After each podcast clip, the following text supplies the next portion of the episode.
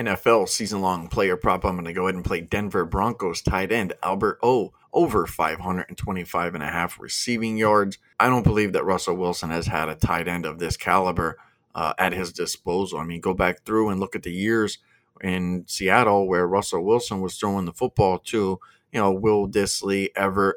Uh, Everett had a pretty good last year, believe it or not, 48 passes caught, and he had 487 yards. But, you know, the years prior, it was, you know, the Greg Olsen, the Dissly, the Hollister, the trio experiment. You had guys like Ed Dickson, Jimmy Graham, you know, towards the end of their careers, you know, guys like Nick Vannett. Russell Wilson has just never had a big time tight end, and I believe that he has one this year. Broncos offense took a little bit of a step back when Tim Patrick got injured. Uh, he's going to the IR. So that actually could open up some more targets here for Albert O.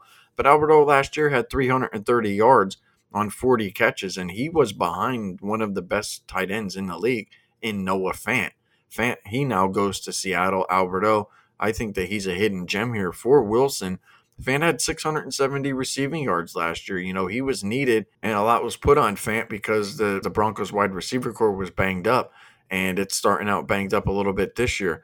I believe Russell Wilson's really going to enjoy having a big body tight end who can go ahead and pass block and catch the football. So I'm going to go ahead and I'm going to play Albert O over 525 and a half receiving yards, NFL season long player prop, best bet.